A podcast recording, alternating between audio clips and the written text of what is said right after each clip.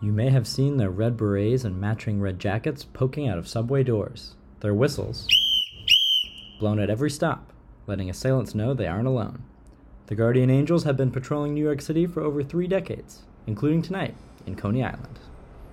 We got right over here, we got Mo Money, Terminator here, RV, and Bryler.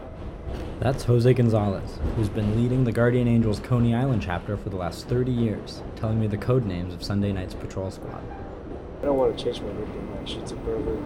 Berlin? Yeah. You've been watching too much Money Heist. That was Bryler Chen, a high schooler who joined the Angels just a few months ago. One train car over, Mohammed Mo Money Morgaine, 31, high school graduate, is watching guard.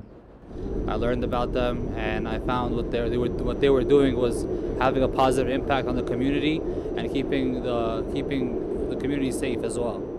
The uptick in crime has led to a surge in interest in the Guardian Angels from new members like Morgaine and Chen. The organization says applications to join have increased more than 50% in the last three months. Gonzalez says that's a good thing because the demand for patrols is like he's never seen before. Places they never wanted Guardian Angels before, now they're begging us. They're knocking on our doors, they're calling our phone. Gonzalez says demand has increased tenfold. So much so that this fall, the Guardian Angels opened two new chapters, one in Far Rockaway, Queens, and the other in Bay Ridge, Brooklyn. RV, a more veteran member, says he's been hosting combat lessons in the park to get newer members up to speed.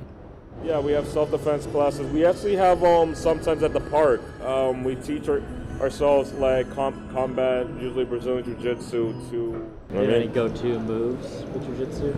well, I'm usually this go for the gogoplata, so the submission moves, just to just subdue them so they can't harm themselves. You know what I mean? Gonzalez says the Angels don't track demographics, but more and more women are turning out to join.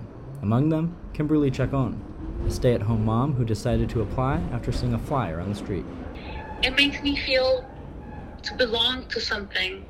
And that's something i didn't have growing up. And their support it's it's so wonderful. They they're there for each other. Um i just feel like i, I belong.